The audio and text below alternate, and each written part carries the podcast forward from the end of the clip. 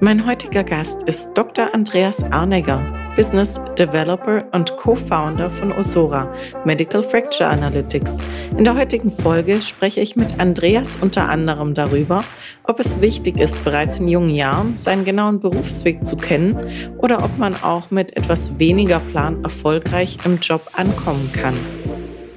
Hallo Andreas und schön, dass du da bist. Hallo Elina.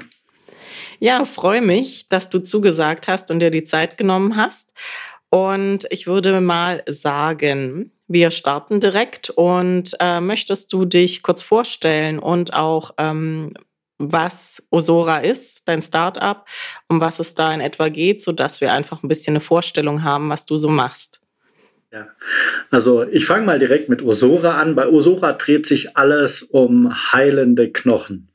Ähm, man kann sich das so vorstellen, nach einem Knochenbruch äh, wird äh, die Fraktur versorgt. Also es gibt vielleicht einen Gips oder sogar eine Operation. Und nach einem gewissen Zeitraum kann man das Körperteil wieder belasten und irgendwann hat man auch wieder so viel Selbstvertrauen, dass man dem, mit dem Körper wieder voll Gas gibt. Nur diese Frakturheilung verläuft äh, von Mensch zu Mensch unterschiedlich. Und wir bei Osora entwickeln ein Software-Tool, mit der wir eine Vorhersage der Knochenheilung ermöglichen. Das heißt, wir nehmen Röntgenbilder, Patientendaten und äh, verarbeiten diese in unserer Simulation und können dann eben sagen, an, welcher, an welchem Zeitpunkt der Frakturheilung der Knochen wieder wie stark belastet werden kann. Man kann sich das vorstellen wie bei einem Baum. Wenn ein Baum im Wind steht, dann äh, wächst er sehr stabil.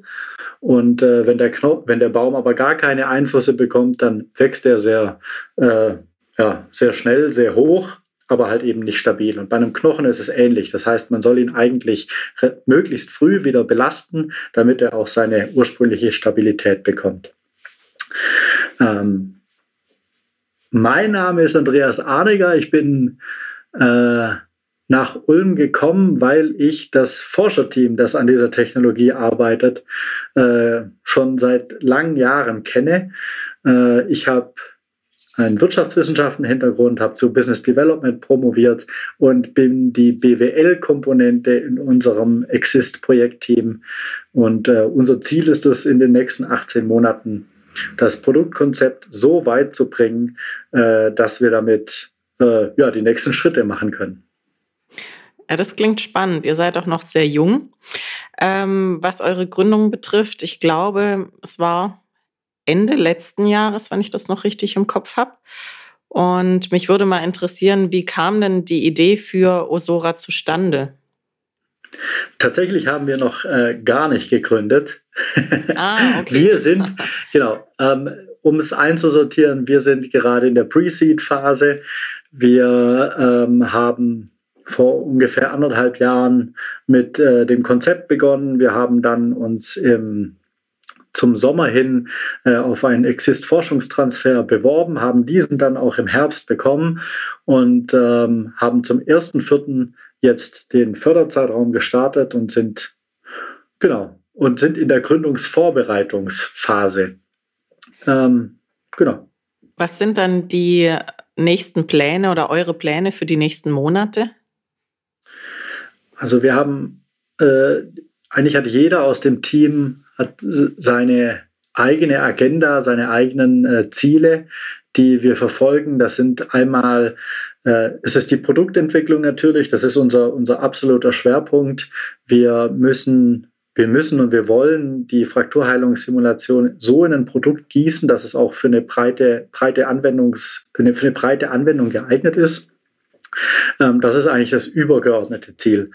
Und äh, darüber hinaus ähm, werden wir die Unternehmensgründung eben vorantreiben. Wir müssen schauen, dass wir ähm, spätestens zur Hälfte damit beginnen, äh, also das wird vor allem auch meine Tätigkeit sein, ähm, die Folgeinvestition also der, das Investment zu finden, damit wir nach diesen 18 Monaten auch nicht mit leeren Händen dastehen, sondern weiter entwickeln und weiter am Markt äh, uns messen können. Genau, so haben, oh, wenn ich anfange, die einzelnen Ziele aufzuzählen, ja, ziemlich viel. Aber genau, der, der Fokus ist ganz klar auf dem Produkt. Es gibt viele Ablenkungen, die wir links und rechts mitnehmen können, aber wir, wir müssen schauen, dass wir den, den Medical Need, also die medizinische Relevanz der Frakturheilungssimulation so überprüfen, dass es auch, also dass da, wo wir den Bedarf sehen, auch mit der Frakturheilungssimulation ein gutes Produkt bekommen. Mhm. Ähm, was ist denn persönlich dein größter Antrieb und was ist deine größte Angst in Bezug auf die Gründung? Hast du irgendwas, was dir Kopfschmerzen bereitet ähm, oder schlaflose Nächte oder bist du da eigentlich relativ entspannt? Ähm, meine persönlichen Ziele sind vor allem eine erfüllende Tätigkeit in einem Team zu haben. Also ich habe schon phasenweise allein gearbeitet. Ich habe äh, an der Universität, als ich promoviert habe, in einem Lehrstuhlteam gearbeitet. Und äh, wir sind jetzt ein Viererteam, äh, in dem wir zu viert sehr schlagkräftig sind, in dem, ähm, ja, in dem die Meinungen ausgetauscht werden, in dem viel diskutiert wird. Und das ist sehr erfüllend für mich. Ähm, ich bin nicht derjenige, der zum Gründer verdammt ist. Also ich habe mir schon alle anderen Karrieremöglichkeiten gut angeschaut und äh, abgewogen. Ähm, aber äh, die Gründung fühlt sich, oder der Weg zur Gründung fühlt sich für mich äh, richtig und äh, wichtig an, das jetzt zu machen. Genau. Was war die zweite Frage nochmal? Genau, also was deine größte Angst in Bezug auf die Gründung ist, also jetzt gerade für dieses Start-up. Hast du irgendwie Sorge, dass es vielleicht nicht funktionieren könnte? Ich glaube, also genau, wir werden ein, äh, wir werden ein Medizin, also wir entwickeln ein Medizinprodukt, das äh, für die Anwendung am Menschen äh, gedacht ist. Das heißt, irgendwann werde ich mir die Frage stellen, ob ich mich eigentlich von dem Produkt, an dem ich selber bei der Entwicklung beteiligt äh, war, ob ich mich davon behandeln lassen würde. Und äh, also ich hoffe, das ist keine Angst, aber ich äh, bin der festen Überzeugung, dass ich das nach ein paar Jahren dann auch mit Ja beantworten kann. Ähm, Ängste hinsichtlich des ganzen Vorabends habe ich eigentlich nicht. Äh, das ist jetzt schon so, dass, dass man bei so einem Projekt bei so einem Baby dann äh, das mit ins Wochenende und mit in den Feierabend nimmt, weil man sich natürlich damit identifiziert.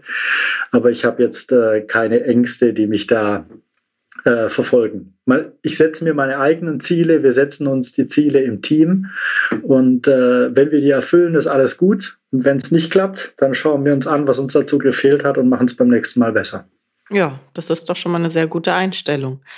Und äh, du hattest vorhin schon kurz angesprochen, also du warst ja vor der Gründung bereits selbstständig, mehrere Jahre. Ähm, wolltest du eigentlich schon immer lieber selbstständig sein, als in einem Angestelltenverhältnis zu arbeiten? Ähm, was reizt dich an der Selbstständigkeit? Hm. Am Ende ist es, am Ende ist es für mich gar nicht die Selbstständigkeit, die, glaube ich, äh, den Reiz ausmacht, sondern das Produkt und der Weg dahin. Äh, das ist, glaube ich, für mich der größte Ansporn die größte Motivation aus, der, aus dem naja, größeren Feld der Medizintechnik ist eigentlich für mich die Brille. Also die war vor 100 Jahren noch ein sehr exklusives und teures Produkt. Und heutzutage kann man sich eine Lesebrille im Supermarkt mal kurz äh, mitnehmen.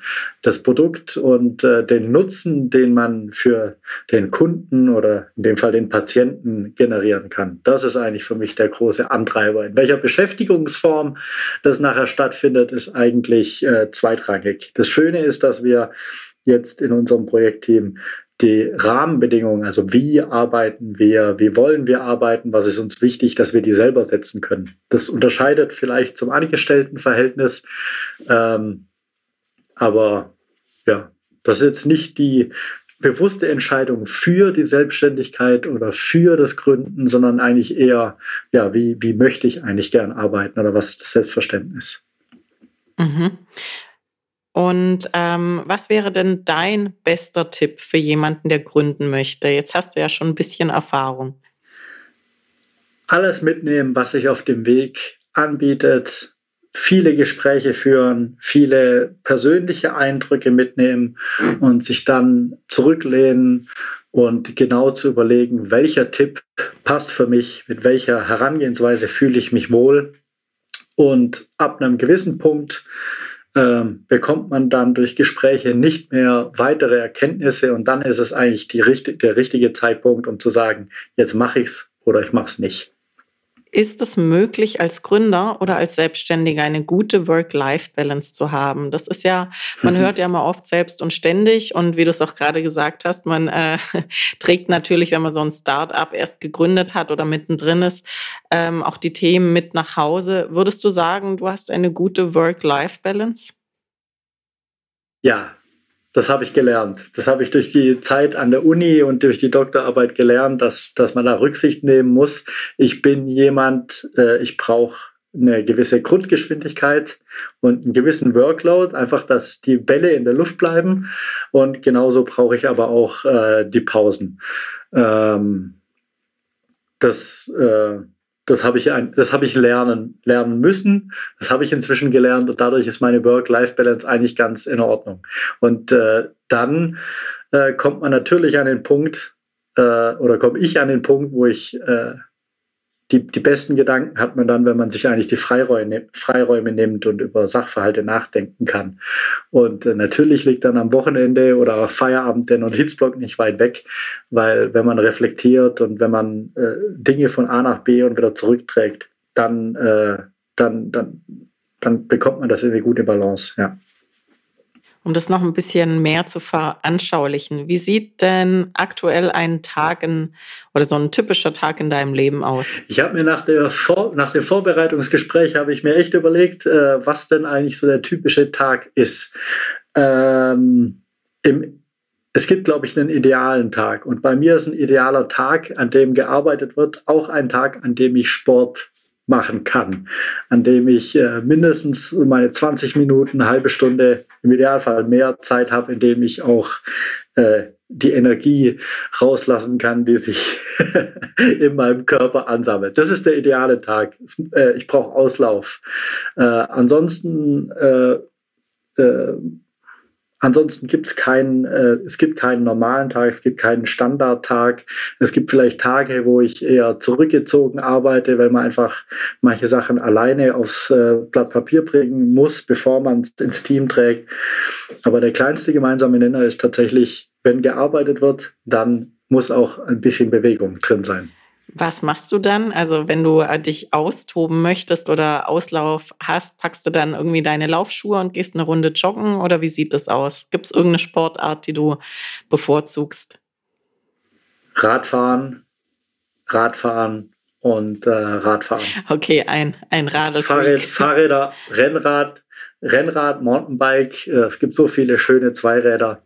Äh, Genau, da finde ich immer irgendwas. Meist auch draußen in der, in der, Natur. Das hilft wahrscheinlich auch sehr, den Kopf frei genau. zu bekommen. Genau. Du beschreibst dich in deinem LinkedIn-Profil als Outside of the Box Thinking. Wie definierst du das für dich selbst und äh, gibt es persönliche Routinen, mit denen du diese Haltung trainierst? Uh, outside the Box, uh, ich versuche immer ich versuche immer verschiedene Perspektiven zu einer Fragestellung oder zu einer Problemstellung einzunehmen. Man würde das in der, in der, in der Wissenschaft oder im Marketing als äh, Buying Center Analyse beschreiben, wo man versucht, alle Player, die irgendwie mit der, mit der Entscheidung zu tun haben, äh, zu verstehen.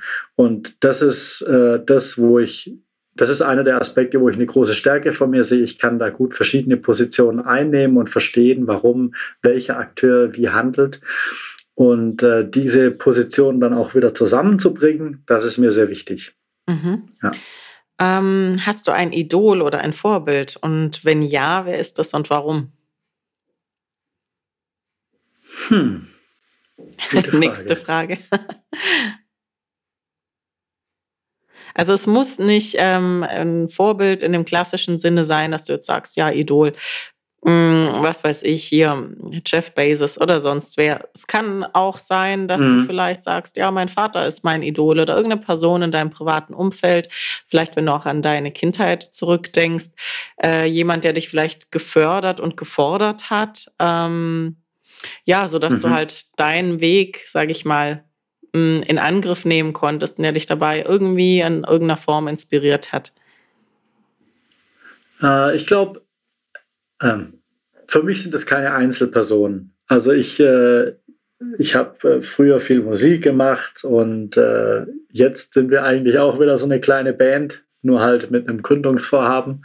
Und es ist dann doch immer eine Summe der, ja, der Summe der Individuen, die zusammenkommen und dann entsteht, dann, dann kann was äh, Großartiges entstehen. Das ist eigentlich meine große, meine große Überzeugung. Ich weiß nicht, ob jemand alleine alles schafft, steht immer jemand äh, noch im Hintergrund oder an der Seite.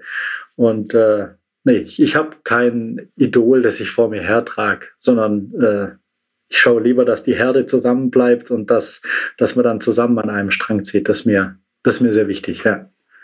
Hast du irgendein Laster oder irgendeine Schwäche? Bestimmt hast du die, aber. Schokolade ah, natürlich. Ah, okay. snacken, generell snacken. Das heißt, ähm, du hast dann auch immer eine Schublade wahrscheinlich, wo du deine Snacks drin hast. Bist du dann eher so der Typ äh, Stressesser oder ähm, wenn du einfach mal Leerlauf hast zwischendrin? Äh, also genau, Schokolade habe ich als eine Schwäche, äh, als eine Schwäche, da kann ich nicht Nein sagen. Äh, mein Freundeskreis würde eher sagen, äh, es ist der Apfel. das ist jetzt nicht unbedingt eine Schwäche, aber ich bin schon so jemand, ich esse drei, vier, fünf Äpfel pro Tag. Also wenn ich morgens zur Arbeit radel, ist in meinem Rucksack der Laptop und äh, eine gute Apfelpackung für den Tag drin. Und die werden zu allen Gelegenheiten äh, verputzt. Naja, das ist ja eigentlich eine sehr positive Schwäche. genau. Welchen Berufswunsch hattest du eigentlich als Kind? Das, das weiß ich gar nicht mehr. Ich glaube, ich hatte ganz lang gar keinen Berufswunsch. Äh, Deshalb habe ich BWL studiert. Nein, Spaß.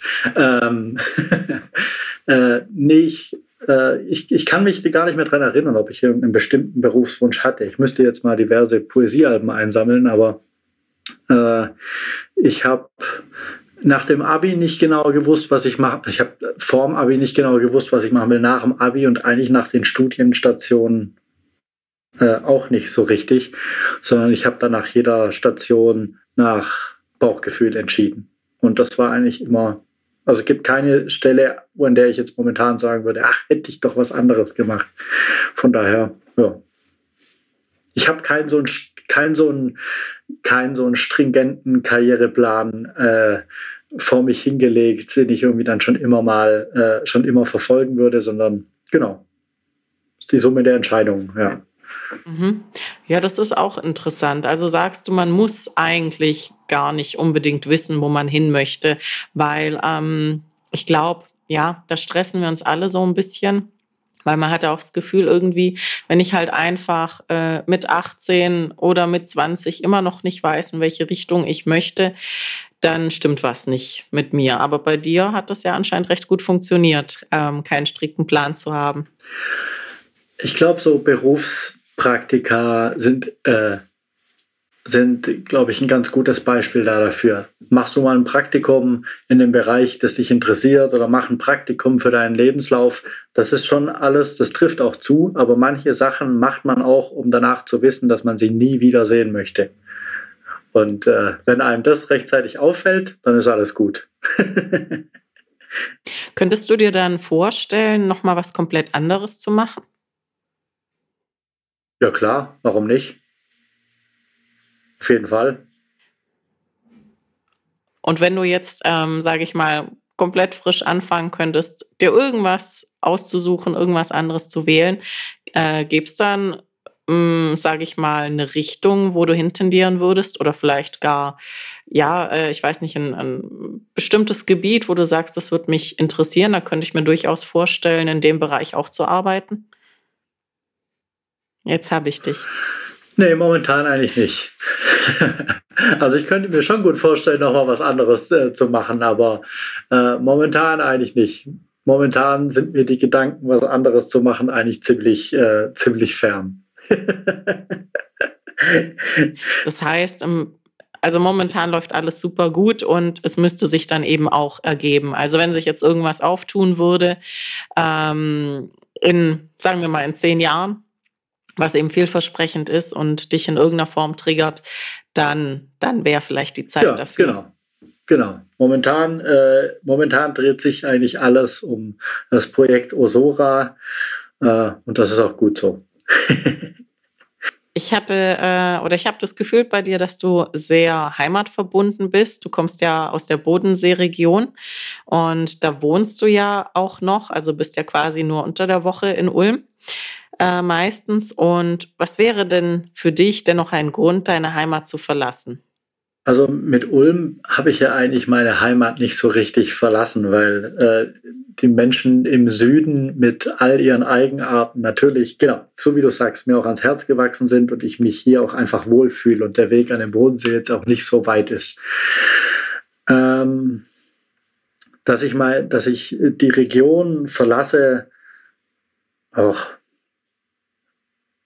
weiß nicht, es kommt wahrscheinlich auf die Gelegenheit drauf an. Und es kommt auf die Gelegenheit, ja, und dann äh, die Summe aller kleinen und großen Dinge, die das Ganze beeinflussen. Also ob das, äh, ob ich ob ich mich gerne irgendwo anders sehe, ob das äh, im Ausland ist, vielleicht sogar, weiß nicht, Norddeutschland, Flachland, für mich als Radfahrer, das würde mich jetzt so direkt nicht ansprechen.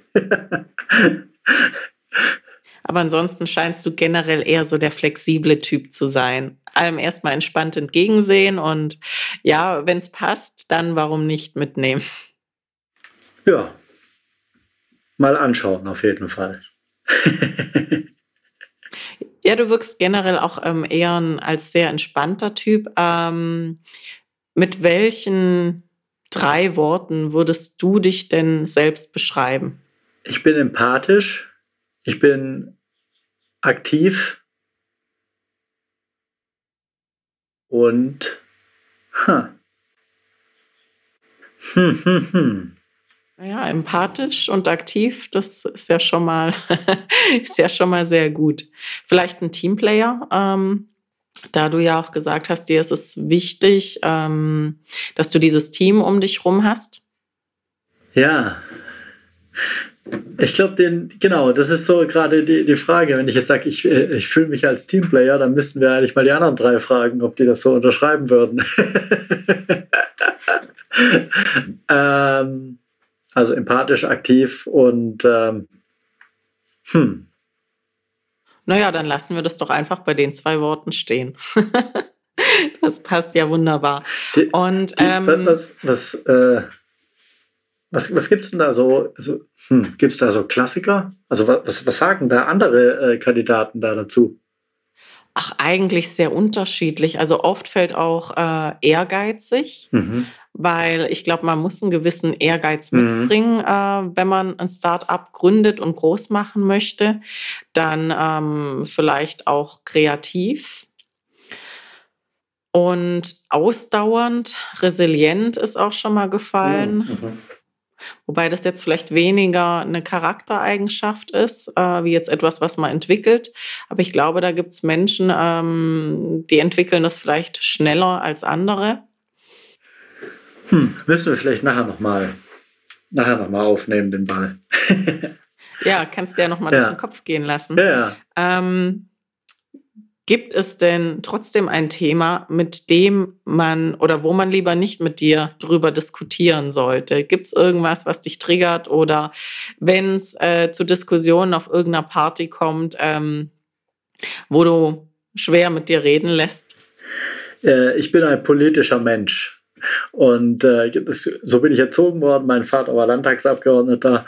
Das heißt, ich bin da äh, äh, versuche mich schon immer über das Zeitgeschehen zu informieren und wenn jemand mit mir über Politik diskutieren will, dann äh, kommt er da nicht mehr schnell weg. da bin ich on fire, ja. Aber politisch aktiv bist du selber jetzt nicht? Nein. Hm. Das wäre das wär vielleicht, wär vielleicht was für die, äh, was mache ich in zehn Jahren Frage, aber äh, momentan äh, nee, spielt das keine Rolle. Nee. So wie es aussieht, ist ja, dass Deutschland mittlerweile so ein bisschen abgehängt wird von anderen Ländern, was Innovation ähm, angeht. Siehst du das genauso oder bist du da anderer Meinung? Äh, abgehängt glaube ich nicht. Äh, abgehängt ist äh, abgehängt wären wir dann, wenn junge Menschen äh, und ich habe jetzt viele Teams auch hier in Ulm kennengelernt, wenn junge Menschen äh, keine Lust mehr hätten, sich zu engagieren oder einen Weg der Startups zu gehen und sich äh, selber verwirklichen, dann würde ich mir da Sorgen machen. Wir haben immer noch äh, enormes Potenzial, äh, was, was Ideen und Kreativität angeht. Ähm, ich, wir haben auch, glaube ich, eine große Sensibilität für das Thema Unternehmensgründung schon seit, schon seit langer Zeit nicht mehr. Natürlich, ähm, ich glaube auch, dass die Mittel momentan gut, gut äh, die Mittelausstattung eigentlich ganz gut ist. Natürlich, äh, mehr VC geht immer. Äh, wir brauchen aber schon auch mehr Möglichmachung, also schnellere Prozesse, ähm, schnellere Bewertungen. Äh, für Startups muss die Türe offen sein. Ich glaube, also ich habe eigentlich fast nie niemanden gehört in meinem Umfeld, der gesagt hat, was, Unternehmensgründung jetzt? Bist du verrückt? Hat eigentlich niemand gesagt, sondern es gibt viele unterstützende Worte und äh, in der, ich glaube, dass das auch schon auch eine, eine, eine Einsicht gekommen ist, dass jetzt so viele, so lange und fette Jahre waren, dass jetzt äh, eine Erneuerung kommen muss und äh, dass man dafür eben auch Startups braucht. Ja. Bist du der Meinung, dass Süddeutschland und generell jetzt der Raum hier um Ulm rum ähm, ein, ja, also ein guter Standort ist für Startups? Ähm, ich ich äh, bin der festen Überzeugung. Ähm, es gibt hier so viele Unternehmen, die von Null auf gewachsen sind, so viele Mittelständler, bei denen man auch viele wichtige Mentoren findet, die, äh, die einen auch unterstützen in gewissen Fragestellungen. Klar, in modernen Technologien vielleicht nicht unbedingt, weil man da als Gründer im Idealfall äh, einfach auch mehr weiß. Aber wenn wir diese als, als Gründer diese Netzwerke anzapfen können und profitieren können, dann ist das äh, eine riesengroße Win-Win-Situation. Es ist eher, glaube ich, noch ein schlummerndes Potenzial, das man halt so Stück für Stück erschließen muss, genau. Was sind deine wichtigsten Werte? Und ähm, welche davon möchtest du der nachkommenden Generation mit auf den Weg geben? Äh, ich bin äh, der, der, der festen Überzeugung, dass Diskussion und äh, Konfrontation äh, sehr gewinnbringend sein kann. Also, äh, dass man sich äh, an einen Tisch setzt, dass man inhaltlich äh, dass man inhaltlich streitet, dass man, dass man, dass man ringt um bessere Lösungen und äh, dann äh, auch persönlich äh, aber alles, alles gut ist. Also diese, diese, diese Fähigkeit, äh, andere Meinungen auszuhalten und sich dadurch die eigene, äh, die eigene Meinung zu bilden, das ist eigentlich für mich äh, eine der wichtigsten äh, ja, Wesenszüge, die ich äh, ja, die ich erhalten und gerne weitergeben möchte und an denen ich, muss ich auch schon zugeben, auch äh, an mir selber immer wieder arbeiten muss. Sehr schön. Ähm, dann würde mich noch interessieren, was wäre denn ein großes berufliches Ziel, das du noch erreichen möchtest? Gibt es da was? Ja klar, ich möchte, dass also Sora ein äh, wichtiger Player der digitalen Medizintechnik wird und äh, die zentrale Motivation für mich ist eigentlich auch, dass wir, äh, dass wir es schaffen, dass wir attraktiv werden für mögliche Arbeitnehmer, die mit uns äh, an diesem Ziel arbeiten. Das ist eigentlich für mich die, äh, ja, das ist für mich eigentlich die Rolle des, äh, des Unternehmers, in dieser Verantwortung zu stehen, dass, dass das Unternehmen ja, gute Produkte machen kann mit äh, wichtigen Menschen und äh, das ist eigentlich mein, mein, mein großes Ziel, ja. Das ist die, der sinnstiftende Aspekt. Mhm. Also ihr wollt auf jeden Fall noch wachsen. naja, momentan sind wir vom Wachsen eigentlich, also ja, wir sind zu viert, wir können eigentlich fast nur wachsen. Aber äh, genau, also aus dieser, aus dieser Idee und aus diesem, aus diesem Konzept Frakturheilungssimulation tatsächlich nachher ein anwendbares Produkt zu machen, das wir auch ja, für, für Patienten erlebbar machen können und das äh, für, die, für eine bessere medizinische Versorgung sorgt, das ist schon, das finde ich schon toll, wenn ich das so in meinen Langzeitzielen mir zurechtlege, ja. Also ich drücke dir auf jeden Fall die Daumen, dass das funktioniert. Wünschenswert wäre das auf jeden Fall. Wie sieht es denn bei dir ähm, in deinem Umfeld aus? Also du hattest schon kurz angesprochen, dass du da nie Gegenwind bekommen hast, was äh, die Gründung betrifft. Ähm, deine Familie, deine Partnerin, stehen die da alle hinter dir oder haben die sich gedacht so, hm, ja, weiß auch nicht, muss das jetzt sein? Ähm, die, die Überzeugung, die dahinter steckt, ist, dass, oder das, das, das schöne Vertrauen, das ich da auch äh, erlebe, ist, wenn du das Gefühl hast, dass du das jetzt machen musst, dann mach das auch. Und wenn du es machst, dann mach's richtig, mit aller Energie, die zur Verfügung steht.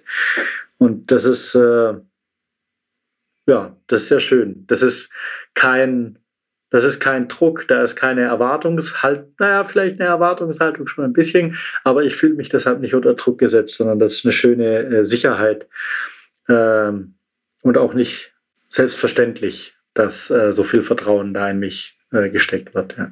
Auf jeden Fall. Also ich glaube, das ist wirklich Gold wert, wenn man ein Umfeld hat, das ähm, dahinter einem steht. Ähm, aber da jetzt auch nicht irgendwie, ja, wie soll man sagen, ja, Erwartungsdruck aufbaut. Das heißt, die sind da alle eigentlich relativ cool damit und ja, wünschen dir natürlich das Beste und lassen es aber mal laufen, so wie es ist und du wirst schon das Beste draus machen. Das heißt, die haben auch Vertrauen in dich. ja, ich, äh, ich hoffe doch, ja. ja, also ich meine, das ist schon auch äh, die, die Frage, ähm, natürlich äh, erzählt man dann auch nicht nur die äh, Meilensteine oder die Sachen, die gut gelaufen sind, sondern das Umfeld bekommt natürlich auch die schlechten Nachrichten und die Stressmomente ab. Und äh, da da muss ich natürlich schon auch schauen, dass das äh, sich, äh, sich die Waage hält. Und äh, das funktioniert aber auch ganz gut, weil manchmal gerade in den Stresssituationen äh, hilft so ein Umfeld ja dann auch, das Ganze immer wieder in Relation zu bringen und zu sagen, ja gut, vielleicht ist es gar nicht so schlimm oder probier es doch mal so und so oder vielleicht muss man einen anderen Weg gehen. Und äh, solange das, äh, solange das so funktioniert, wunderbar. Ja, dann kommen wir eigentlich auch schon zum Ende. Dann habe ich noch die letzte Frage, wo man denn mehr über dich und euer Startup herausfinden kann, falls da jemand noch mehr Interesse hat. Osora findet ihr im Internet unter www.osora.eu und äh, unter, auf LinkedIn und ich bin auch auf LinkedIn. Ja. ja, das wird man auf jeden Fall noch in die Show Notes dann aufnehmen. Das heißt, ähm, könnte sein, dass nach ähm, Ausstrahlung des Podcasts vielleicht der ein oder andere auf LinkedIn mal anklopft. Aber bei dir ist man da, glaube ich, willkommen. Auf jeden Fall, genau. Also äh, natürlich freue ich mich über persönlichen Austausch, aber, aber ganz klar, äh, wenn es Fragen zur äh, Frakturheilungssimulation gibt, zu dem Weg unserer Startups und äh, wo wir vor allem, wo wir als nächstes hin äh, möchten und was wir dazu brauchen. Äh, klar, wir freuen uns über jeden Kontakt und über jeden Austausch. Alles klar, super. Vielen Dank, Andreas. Dann war es das schon. Und äh, ich bedanke mich nochmal, dass du dir die Zeit genommen hast und meine Fragen beantwortet hast. Und ja, wünsche dir dann weiterhin noch viel Erfolg mit Osora. Ja, gerne. Dankeschön. Und viele Grüße auch vom ganzen Team. Das war wieder eine Folge Business Rebels. Freut mich, dass du heute dabei warst. Wenn dir die Folge gefallen hat, würde ich mich sehr über deine positive Bewertung auf iTunes freuen oder lass mir auch gerne einen Kommentar da. Bis zum nächsten Mal, deine Elina.